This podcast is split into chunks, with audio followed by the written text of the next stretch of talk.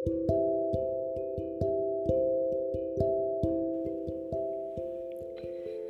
నేస్తాలు. ఈరోజు నేను మీకు చెప్పే కథ పేరు అంగరక్షకుడు. పూర్వకాలమందు ఒక రాజు ఉండేవాడు. ఆయన ఉత్త చూపల బొమ్మే కానీ పొట్ట చింపిన అక్షరం ముక్క రాదు.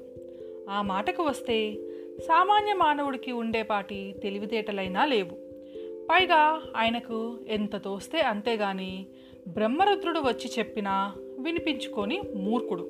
ఇటువంటి వానితో ఎలా వేగడం? ఒకనాడు ఆ రాజు వేటకు వెళ్ళేసరికి అడవిలో ఒక పెద్ద కోతి కనబడింది. అది బాగా మనిషి అంత ఎత్తున ఉంది. సరిగ్గా మనిషిలాగానే నిలుచుంది కూడాను. ఆ కోతి అడుగులు వేసుకుంటూ అటు ఇటు నడుస్తూ ఉంటే రాజు దేని వైపు చోద్యంగా చూడసాగాడు. అలా చూసిన కొద్దీ ఆయనకు దానిపైన మక్కువ ఎక్కువై చివరకు ఇటువంటి వింత జంతువు మన సంస్థానంలో లేకపోవడం ఏంటి అని కూడా అనిపించింది. వెంటనే దానిని పట్టుకోమని భటులకి ఆజ్ఞాపించాడు.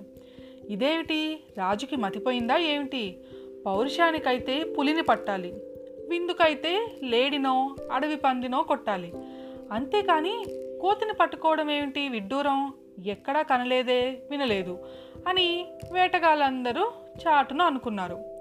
కానీ అనుకుని ఏం లాభం ఉన్నది? రాజు ఆజ్ఞ దాటడానికి వీలు లేదాయే.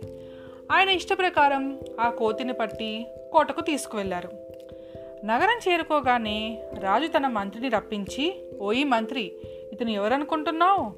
నరుడని మించిన వానరుడు. ఆ కాళ్ళ వంక చూడు కండపుష్టి చూడు. మనిషికి అతనికి తేడా ఏమున్నది? మనిషికి ఉన్నంత నేర్పు అతనికి ఉన్నట్టే కనబడుతున్నాడు. కనుక ఇతనిని మన తాలింకానుకు పంపించి కుస్తీ కత్తిసాము కసరత్తు మొదలైన సమస్త విద్యలలోనూ తరీఫీదు ఇప్పించినట్టయితే గొప్ప వస్తాదు అవుతాడు ఇటువంటి గొప్ప వస్తాదు సంస్థానంలో ఉన్నాడంటే మనకు ఎంతో కీర్తి వస్తుంది అంటూ ఉత్సాహంతో చెప్పాడు. రాజు చెప్పినది విన్న తర్వాత మంత్రి మహాప్రభు తమరు సెలవిచ్చినదంతా బాగానే ఉంది. అయితే కుక్క బుద్ధి కోతి బుద్ధి నిలకడగా ఉండదంటారు పెద్దలు. అటువంటప్పుడు మన కోతికి సాము నేర్పించి కత్తులు కటార్లు చేతికి ఇస్తే మరేమైనా ఉన్నదా? అదంతా చాలా ప్రమాదం. కనుక మన వానర శిఖామణిని వినోదం కోసం జంతుశాలలో ఉంచితే అందరూ చూసి ఆనందిస్తారు.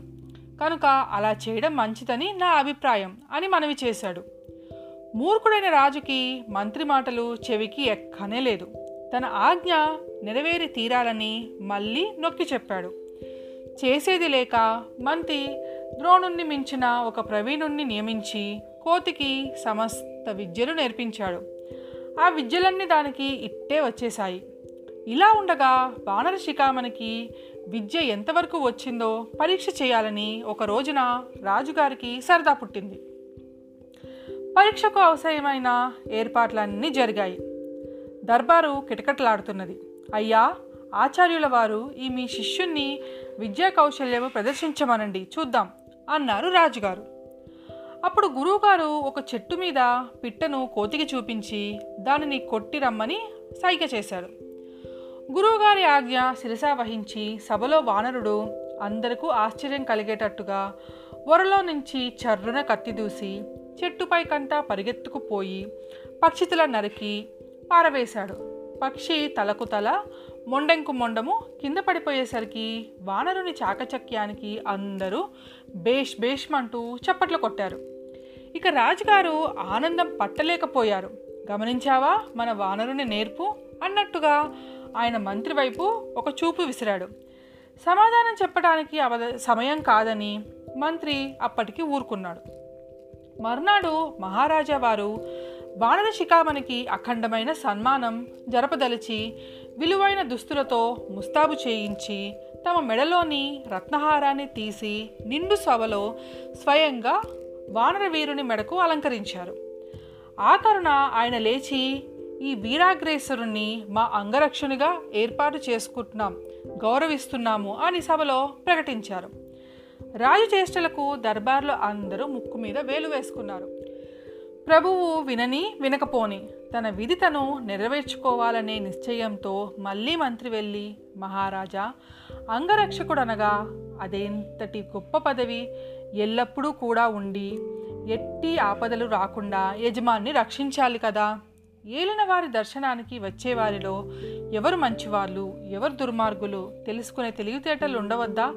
అంత జ్ఞానం కోతికి ఎక్కడి నుంచి వస్తుంది? కనుక మన వానరుని నేర్పు చూసి వినోదించవలసిందే కానీ వానికి అంగరక్షకుని పదవి ఇయ్యటం ఎంతైనా హానికరం అని రాజుతో తన మనసు వెల్లడించాడు. ఇంత చెప్పినా ఈ సలహాలు ఏమీ రాజు తలకు ఎక్కలేదు. సరే మనకేమి? అని చెప్పి మంత్రి వెళ్ళిపోయాడు. నలుగురు కాదన్న కొద్దీ రాజుకి కోతిపైన మోజు మరీ ఎక్కువైతూ వచ్చింది. ఆయన ఎక్కడికి వెళ్ళినా తమ ఆస్థానపు వానర వీరుని చేత కసరత్తు చేయించి కత్తిసాము చేయించి ఎంతో గొప్పగా అతనిని పొగుడుతూ ఉండేవాడు. ఇటువంటి అంగరక్షకుణ్ణి నియమించుకున్నందుకు రాజుని అందరూ మెచ్చుకునేవారు. ఇలా ఉండగా రాజుగారి పుట్టినరోజు పండుగ వచ్చింది. ఆ పండుగకు అందరూ అపురూపమైన కానుకలు సమర్పించారు. అందులో ఒక పువ్వుల వర్తకుడు ఒకడు బహుమానంగా తెచ్చిన పూలమాలిక చాలా అందంగా ఉండటం గాక పరిమళంతో సభంతా గుమగుమలాడిపోయింది అందుచేత ఆ మాలికను రాజుగారు మెడల నుంచి బయటకు తీయనే లేదు. ఆ పండుగ రోజున జరిగిన ఉత్సవాలతోనూ వేడుకలతోనూ రాజుగారికి అలసట కలిగి పెందలాడే నిద్ర వచ్చేసింది. అందుచేత కాసేపు పడుకుంటాను. నువ్వు గుమ్మం దగ్గర కాపలా ఉండు. ఎవ్వరిని లోపలికి రానియకు అని అంగరక్షకుడైన వానర వీరునితో చెప్పి ఆయన మెడలో పూలమాలిక తీయకుండానే హంసతూలిక తల్పం పైన నిద్రపోయారు. రాజాజ్ఞ ప్రకారం అంగరక్షకుడు వేయి కన్నులతో కాపలా కాస్తున్నాడు. రాజు నిద్రపోతున్నప్పుడు ఎవ్వరూ లోపలికి రాలేదు. అయితే ఆ పువ్వుల పరిమళానికి ఎక్కడి నుంచి ఒక తుమ్మెద మాత్రం జుమ్ జుమ్ అని వృధు చేసుకుంటూ అక్కడికి వచ్చింది. అంగరక్షకుడు ఆ తొమ్మిదిని అనేక విధాల అటకాయించాడు. కానీ అది ఎలాగో తప్పించుకుపోయి రాజుగారి మెడలో ఉన్న పూలదండ మీద వాలింది.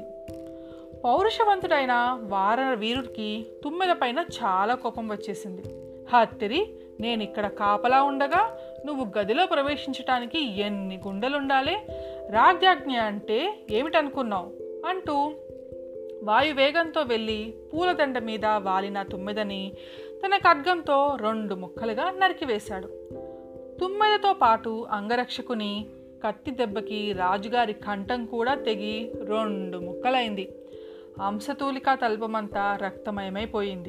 రాజాజ్ఞ ప్రకారం మన వానరుడు గదిగుమ్మం వద్ద కాపలా కాస్తున్నానని సంతోషం ఇస్తున్నాడు.